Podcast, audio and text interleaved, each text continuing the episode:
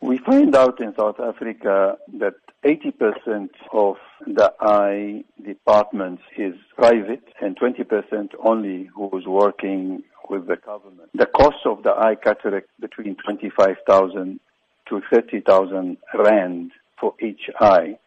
And if you go to the government hospitals, you have to wait two, three years. Poor people can't afford it.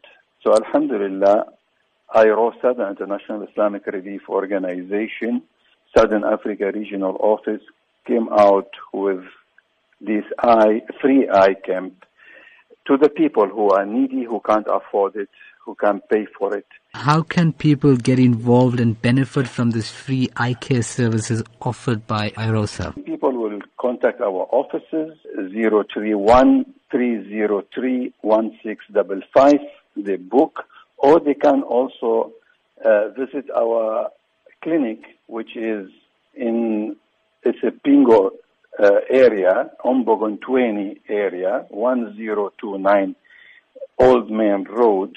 And that is eye clinic, which we opened last year, especially for the underprivileged people, for us to give them the, the, to give them these services uh, for the eyes. So they will go there, we will test their eyes, we will check them, and we will book them for that uh, free camp. So, what has been the response thus far from communities after receiving the free eye surgeries?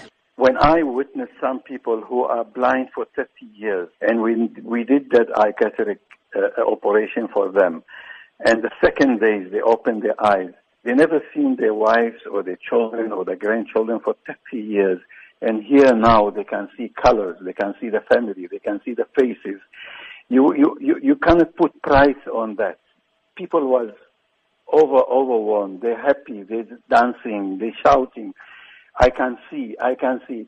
That touch our hearts and and that make us go very strongly and and doing more and more. And this is why we're planning for South Africa and for Africa actually.